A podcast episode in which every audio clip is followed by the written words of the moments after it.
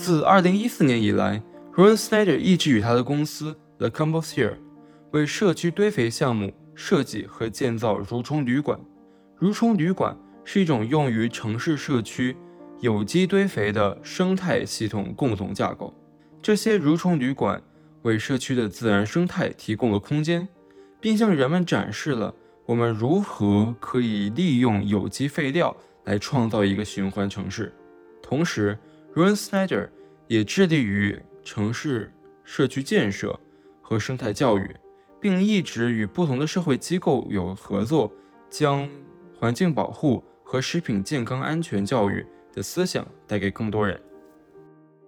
Rowin Snijder, welcome to One Planet Podcast. Thank you. Thank you very much for inviting me. So you mm-hmm. have this, you know, very exciting involved initiatives around composting. But just for those of us who aren't initiated or haven't begun their composting plans, you just tell us, you know, what composting does for the environment. You know, what kind of benefits do we see? Well, the idea about composting is that you take organic waste and give that a treatment that it actually decays into a reusable good. So you don't let it rot which actually creates gases and other stuff that's not so good for the, the soil. You let it decay in a way that is actually contributing to building up more living soil layers. In a natural situation, this happens by itself. Leaves or other organic matter, like dead bodies of animals, they will be partly eaten by animals and other organisms that feed off that. And then in the end, it gets totally broken down by soil organisms and then becomes part of the living soil but because we now are using agricultural techniques that actually take a lot out of the, the land, it's very good to also give back. So especially in cities, we there's a lot of people living on small areas that feed themselves with stuff we get from the land. But then in cities in general, the organic waste is then not given back to where it came from. So, in a lot of cities worldwide, you will see that organic matter will be actually burned, as we do in the Netherlands, or that it's been put into landfills. And in landfills, it also creates dangerous situations, creating gases and other pollutants that are not beneficial for the um, for the environment. So, when you compost, and especially when you do it on small scale at your own home, or maybe as I am trying to facilitate by building worm hotels for communities. When you do it in a group, but still local and small scale, you are taking responsibility for the organic waste that you are actually producing by going to the grocery shop and buying the vegetables and fruits that you need to feed yourself and your family. But then you are going to transform the, the leftovers into new soil. And I hope also to inspire and to also facilitate city residents that they can make their own soil, then to also grow food in cities. Because I believe that we cannot only depend on big agriculture, we also need to take more responsibility again to grow our own food and to get back into the connection with where our food comes from. And in this way, by making your own soil, you can also feed your own garden and then grow food. And so it's interesting because you talked about, you know, otherwise this food waste is or other organic waste is going to landfills and people don't realize the amount of emissions which directly contribute you know methane emissions that directly contribute to global warming. And so what we can reduce personally if we one, as you say, also grow our own food. So we're also reducing food waste. Food waste eh, is a huge contributor to global warming. And, and if we were all to do this, what kind of, just to think on the macro level, what kind of reductions in global warming could we see? Yeah, I'm not a specialist in global warming and the whole climate thing. My focus is really on just taking care of my direct surrounding and getting a feeling also of what are natural systems and how we can start working with natural systems again. So, what my interest is about teaching people how to use the worm hotels is that they actually start to take care of a living object. Basically, a worm hotel is a home for an ecosystem. And by just using it, they can learn directly from observation and from starting to use what is being produced. And I think that to me, I see that as the biggest advantage from that. So I, I don't really focus, also not in my story, on maybe climate change. For me, that's a very big story. And I also don't really know what is causing what. I know that it's a good thing to take care of our surrounding. And in this way, I can do it in a small scale way and see an immediate effect. Yes, it's true. Just focus on the local and the rest will take care of itself. I find it's just Oh, sometimes it's nice for people to have incentives because then they can feel really good about themselves. And and we know that it's significant. And what you've done, you're working, you know, primarily in cities, but with a lot of different groups. So you're really affecting all of society who are who would be contributing collectively to this organic waste.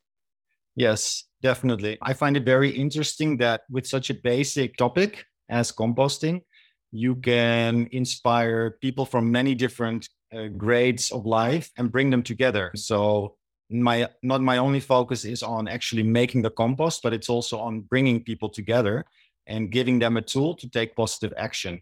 And that can be in the neighborhood, in a street, it can be at a condominium, it can be at a school, it can be an office building where people work nine to five wearing expensive suits, but then take a break working in the garden and seeing actually that uh, the leftovers from their lunch break is being used to feed the, the plants. Yeah, and what's interesting is we thought that, you know, we used to think, oh, the leaves that fall from the trees, uh, you know, it's like a waste. We, we would think about that in the past, but really it's so amazing. Trees are so amazing on so many levels. And worms, what they do, what they transform, what they consume into something even more nutrient rich, it's just an amazing process. Tell us a little bit about that process. Totally. Well, I must first of all say I've only started learning about this by doing, I'm not a biologist. I just needed to come up with a solution for my own garden and then started learning about composting. And one of the things that fascinated me from the beginning is that going back in time, long time ago, this place where which we call Earth was a bare rock, basically.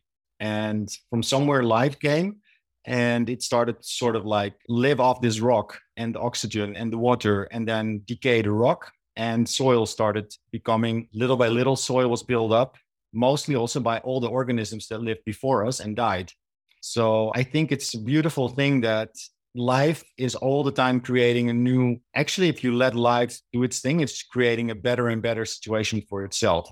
I, I think that is the case. So like you said the trees they grow a lot of leaves in abundance and then at some point they they don't need them anymore. They need to actually let go of them to to prevent themselves from losing too much water in the wintertime. And then these leaves are actually adding to the living soil. And the soil life which is very important for the tree itself can feed on the leaves. So it's it's a constant it's not just a, a cycling but it's a giving and taking situation so over time in evolution, and again, I'm not an expert on this topic, but I just know a little bit about the story that soil organisms like fungi and bacteria, and then the bigger organisms like eventually the worms and, and others, they help the plants by cycling the minerals and, and organic, organic matter and by living close to the root systems. So then the trees, they get what they need from the sunlight and from the air and the water, but what they cannot get from there, they get from the soil and from the soil life. Yes, and I believe Kevin has a question soon. And I just wanted to say uh, how much we rely on these microorganisms and fungi. And it's even the way trees communicate with each other, they've discovered now. So it's Yeah, part of their language. So it's very mysterious and in every beautiful. single beautiful ecosystem. Kevin?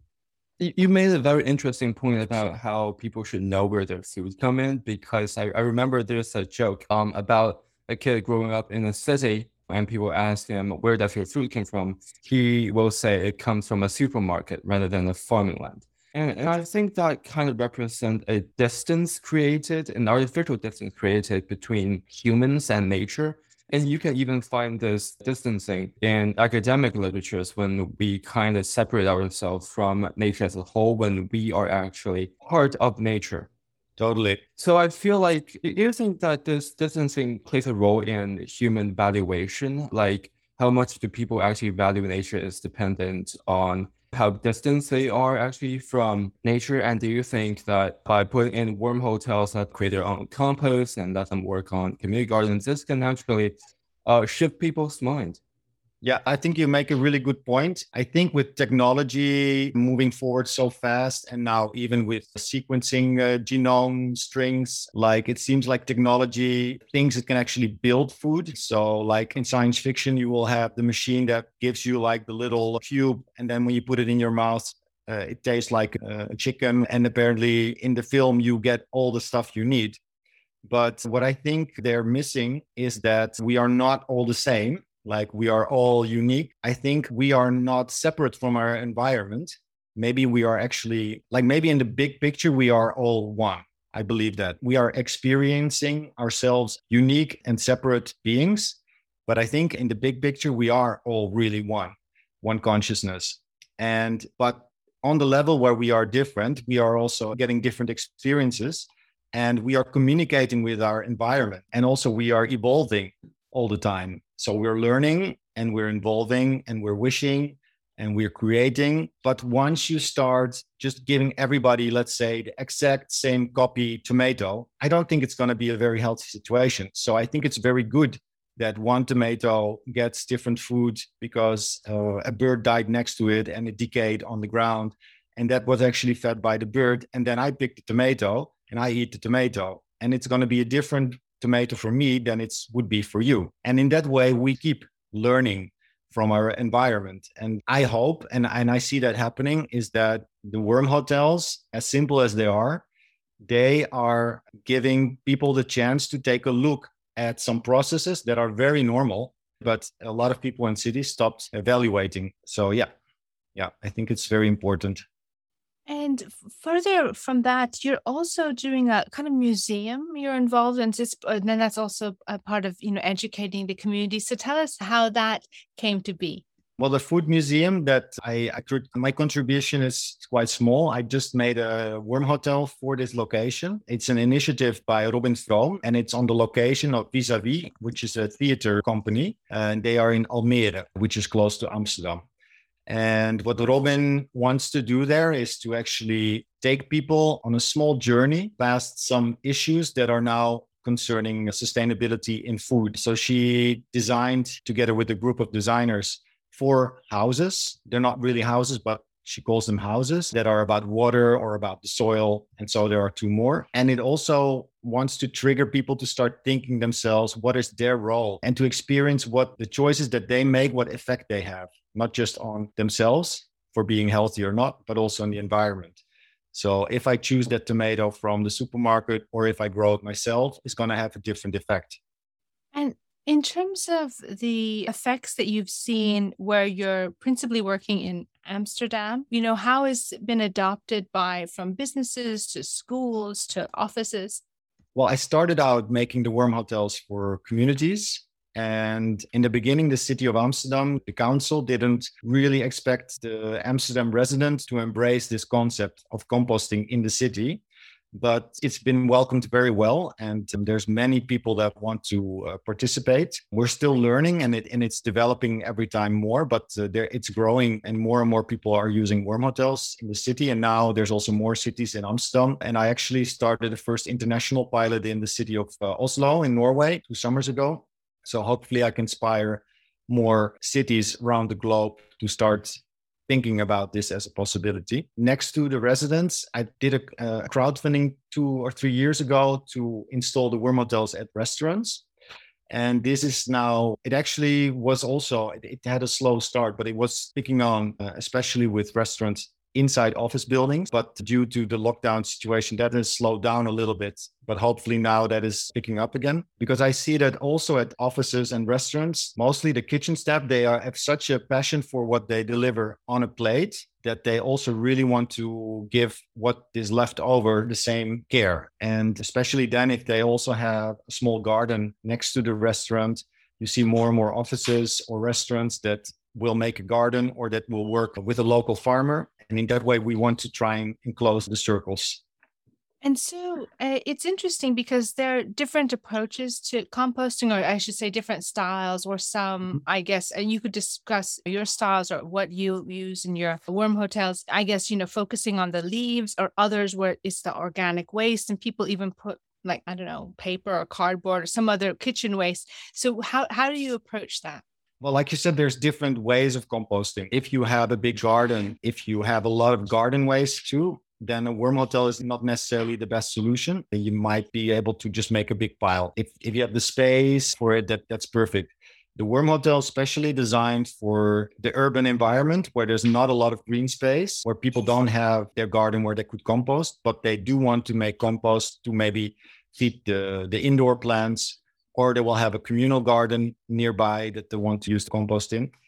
So in the worm hotel, we focus mostly on the, the kitchen scraps. So vegetable, fruit leftovers, coffee, coffee grounds, tea, and eggshells and you have to add carbon source to it. So that mostly is done in this in the form of uh, cardboard. But you could also use autumn leaves. That's beautiful material to use, or like some sawdust or wood chips. But then you have to be sure that it's of non-treated wood. I have a question. Like you make a very interesting use of term clothing the circle. And I feel like what you are doing is kind of creating a circular economy within the city, particularly focusing on the food sector. So I wonder, like people like you, I consider them to be kind of like this grassroots sustainability movement. So I wonder, like, do you see how the local municipal government has kind of been inspired by your actions or other grassroots sustainability movements' action to incorporate some ideas into their own agenda? Yeah, well, I, I don't know worldwide how it is, but I think it's pretty much the same everywhere. That organic waste is a big topic in, in still to tackle uh, like a problem or challenge, how you want to see it for communities, for cities, because a big part of the waste is organic waste. And it's very heavy to to move around. There's a lot of water in it, and it's actually a, a very expensive to collect it and, and then burn it or, or bury it. What I see is that in the Netherlands, the municipalities, they're very open for creative solutions. So they give chances to people that come with solutions and they work. They also are willing to embrace them. In the city of Amsterdam, they are now trying to make that bigger. So to implement more worm hotels in offices, it's still on a small scale, but I see that it's growing. And I think what you will see if it grows more, that more companies will start coming up with industrial level solutions. So you see now small scale companies doing pickups of different types of waste and then giving a local, trying to monetize it locally. So, for instance, growing mushrooms on coffee grounds or collecting old paper is, is like already a very famous example, for instance. But I think there will be more and more of that urban mining kind of solutions. Yeah. And this is also important because it feeds into what we recognize as the need for regenerative agriculture. You know, how do we actually add those nutrients back into the soils. Those of us that are, I guess, paying attention and care realize that we have really just robbed the soil. And if the soil which we hadn't, you know, I don't know, five, ten years ago, a lot of people weren't think even thinking about soil, mm. but it has such an effect, not just for our diet, just, you know, the animals that live. So we have to really think about our whole conception of what is farming and what these spaces should look like. And that's really interesting. What are some of those farming solutions that you've seen within Amsterdam or in your travels that, that are exciting? Well, what I find very interesting is people that start doing urban farms and it can be very technical farms with LED lights and with vertical uh, farms. But it can also be rooftop farming. In New York, there's a lot of beautiful examples. In the Netherlands, there's a few examples. What I like about that is that it brings the production of the food close to where the people live again. So that, that I find very interesting. Then also what I find very interesting is the food forest concept, which is now still being studied and there's a few studies now in the Netherlands where they want to see if they can do it on a more industrial level.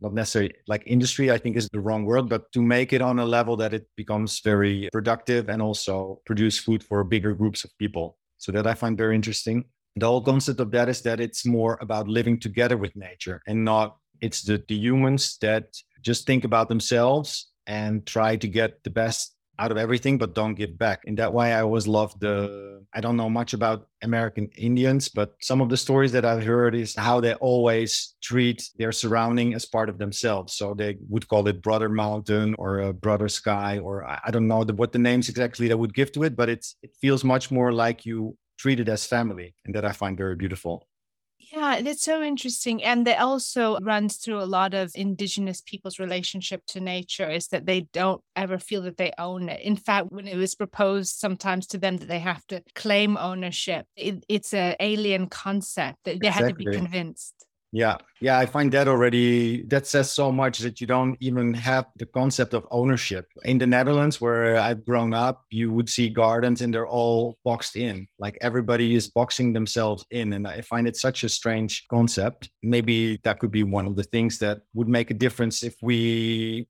give up the whole idea of ownership. But yeah, I think that's a tough one. is giving up ownership is, is, is a strange even socialism is difficult for some people. Yeah. And kevin you're interested in this rebound effect. Yeah yeah yeah. Just like i want to ask you what kind of challenges you might face in your whole process in doing this world hotel project. And particularly on, on the rebound effect, because I read this on an article somewhere that when you actually put the means of disposing waste, people might think that they have an excuse to actually produce more waste. So I wonder, like, what is your idea on this topic? Well, let me answer the last one. I think well uh, my personal experience is that once i started composting i started becoming much more conscious about all my waste and so i think it has a positive effect on that. So i don't think people will start making more waste because then they can dispose of it in a responsible way. Another thing about it if you look at nature in nature there's just no waste and mia already said it like trees they actually produce like tons of waste if you want to call it that. It's just not waste so it, it's just about what you produce and then what function it gets after that. You can produce all the waste you want, then you can make somebody else so very happy with it.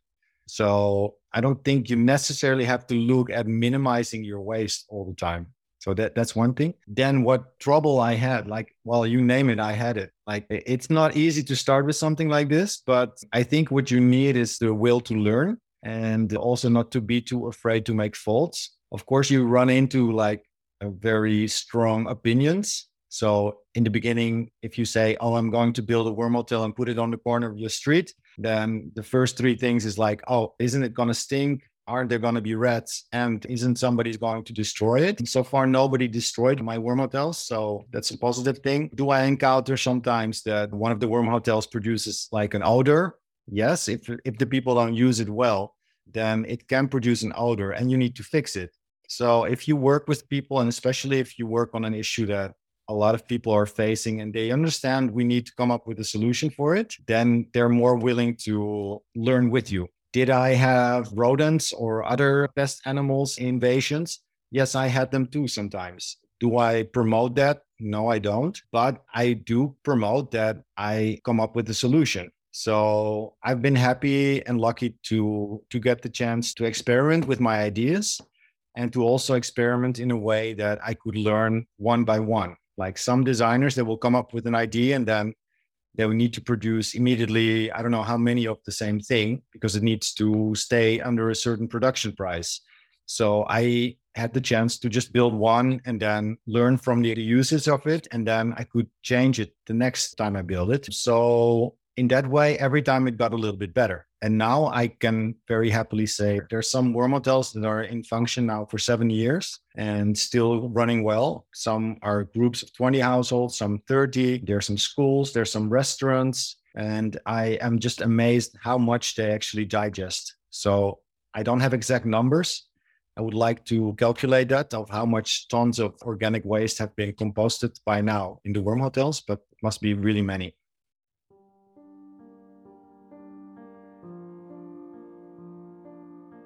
Back in 2018, I was part of a research group that traveled to Amsterdam to learn about how local efforts had moved the city towards a more circular future. During our research, we had the pleasure of visiting Rowin and his Le Compostier workshop in person. It was not in a fancy building, but in a garden, with blooming flowers and dense grass all around us. As we later biked around the city, we often saw these worm hotels decorating the streets with beautiful plants grown on top. These structures provided valuable services to the city by reducing food waste, increased public awareness, and bringing people closer to nature. It is truly wonderful to see how Le Compostier has grown in the last three years. and I cannot wait to see similar eco furnitures decorating the city landscapes all around the world.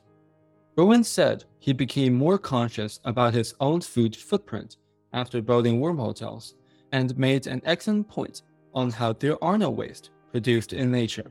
With this mentality, we can see how food waste, or waste in general, are just underutilized, misallocated resources. After food scraps are composted, we're left with rich vermicompost with no waste to speak of. However, I do question if worm hotel or composting in general is the full answer to our food and nutrient waste problem. We need to look at the whole life cycle of food, from initial production all the way to their final disposal.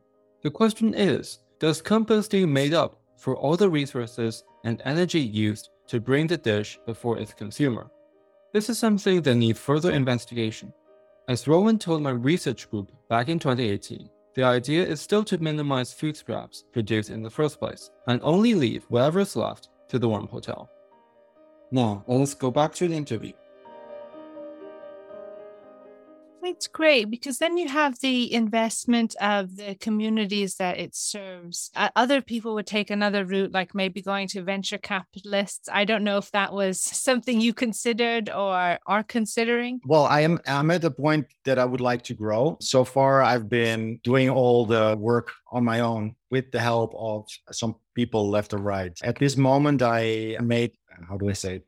the the idea is to to train more people to learn how to do what I do. So for different regions, there will be different compost compostiers, and they will set up their own networks of worm hotels. So it would be very interesting for me to train people from different cities in Europe, for instance, and to set up worm hotel networks in Berlin or Paris or London, and to also have them produced locally. That would be where I hope to grow to. And to realize that, yes, I would need more capital than I have at the moment. So if there's somebody listening that has something on the shelf, it's very welcome.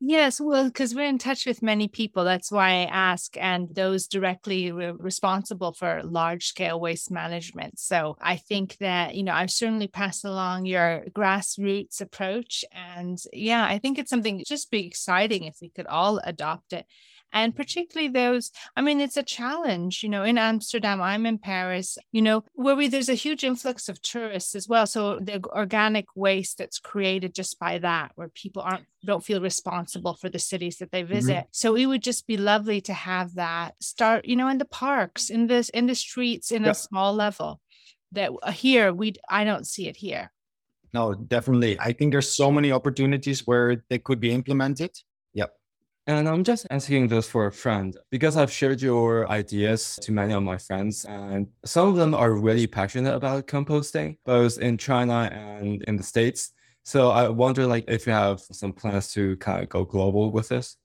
I would love to be traveling more, but with the current situation, I'm a bit stuck in the Netherlands, which is okay. But as I said before, I did a first pilot in Oslo, in Norway, which was really nice. And I'm actually supposed to bring a new worm hotel to Oslo for a roof garden. And what I would hope to do is to set up, how do you say, cooperations with maybe organizations or people that see a way how to to set up a network in their own region. So yeah, whether I would be physically moving there and teaching them, or they would come here and learn how to do it, uh, or yeah, in what way that would take shape, I don't know, but that would be very beautiful. Yeah. Yes, because the training is important. As you say, if it's not properly, just go into that a little bit for what people who are already doing their own home composting about, like, say, how you're mixing the matter or what's necessary, because we know that oxygen is an important part of the yeah. process. So the worm hotel, as I designed it, allows for a lot of oxygen to be in contact with the composting material. When I start the furniture, then I always say that the group should be like half of the maximum size for to allow it to slowly build up speed of the composting. Once there's a mass inside that's finished compost, then there's so much life inside that the composting goes really super fast. Uh, and the composting happens in the top layer because basically you're mimicking the, the top layer situation inside the worm hotel. It's very important that people t- pay attention to what they offer to the worms and also that they check from time to time if it's not too wet or if it's not too dry and, and do small alterations. The worm hotel, as I deliver them, they have a garden on top. And so the full furniture has a garden. So the full surface of the furniture is a garden. And that also helps to regulate the, the climate inside. So making sure it doesn't get too hot or too cold. And then also, and the people from time to time need to harvest the compost. And then it's pretty much ready to use when you harvest it. And that's interesting. And maybe I'm not picturing this correctly, but because as I know uh, other composting furniture where the matter comes out at the bottom, but you saying it stays up at the top? No, no, it's basically it's a big room. So the top layer is a garden, but then it's not connected with the composting chamber inside. And the composting chamber has an open bottom where the compost can fall through into trays under in the bottom. So you harvest the compost on the bottom. That's true. Yeah, I think that people, and I don't know if you provide books or, or, videos. I know that you have a great website that's a good, you know, orientation for people. It is in Dutch, so that is an issue. Yeah, no, it will. It will be translated. The website is just, it's quite new. And like I said, I'm pretty much doing most work on my own at the moment, building and training and also delivering all the educational material. But the idea is that it will be translated into English. And for all members on the website, there will be educational material available so they can read the, see, and see the stuff there. I have some of the models I deliver now as a building kit. So there's two worm hotels that people buy in parts and build themselves. And I made some instructional films that show how to build it. And there's a manual. So, and there's a small trailer I can send you the link for that shows a little bit what happens when you build your own worm hotel.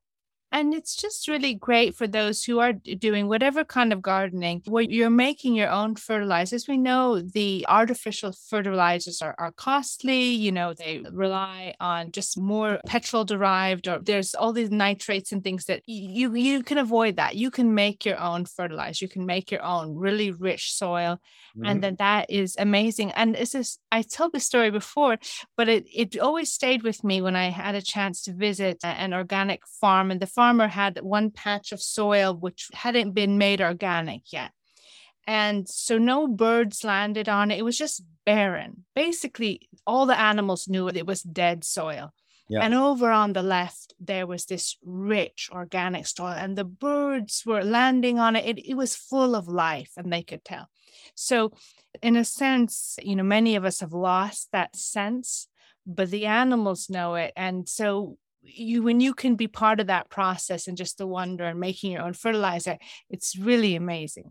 Yeah i totally agree. I am always fascinated to even just open a worm hotel and just stare at what's happening inside for a brief moment. I have a community garden i'm very lucky i have a community garden in front of my home where every day i can just walk into with my bare feet and just feel the soil i can sit down and watch whatever birds is, is visiting or insects. Not all people are fascinated by this, which is also okay. Like uh, we are all very different, but I think it's good to that everybody values all the other living beings around us. I think that's that's very important.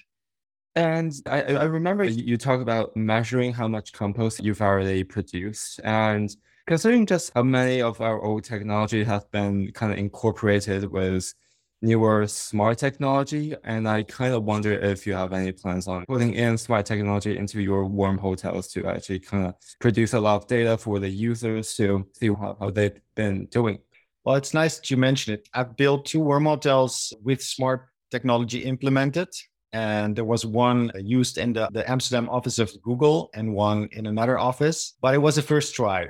So it, it, was not functionally properly. And my wish is to still develop that more. I had a company that was going to help me with that. But unfortunately, again, the, the current situation has uh, put a small stop on that. But hopefully, we, we will pick that up. But also, if students that are very smart with that hear this and would like to play a part, that uh, is very welcome Uh, so as you you know reflect and i don't know what first brought you to composting but as you reflect on the beauty and wonder of the natural world you know what are some of those memories that for you make it something that you want to preserve for future generations yeah, there's so many. For me, one of the things that still gives me the most quiet is just to sit on a water side and just stare at water passing by, the light reflected, seeing insects, just to see nature do its thing, like without me actually doing something to interrupt it. Just fascinates me. Yeah, mountains, sea. I, I just love landscapes and be in the landscape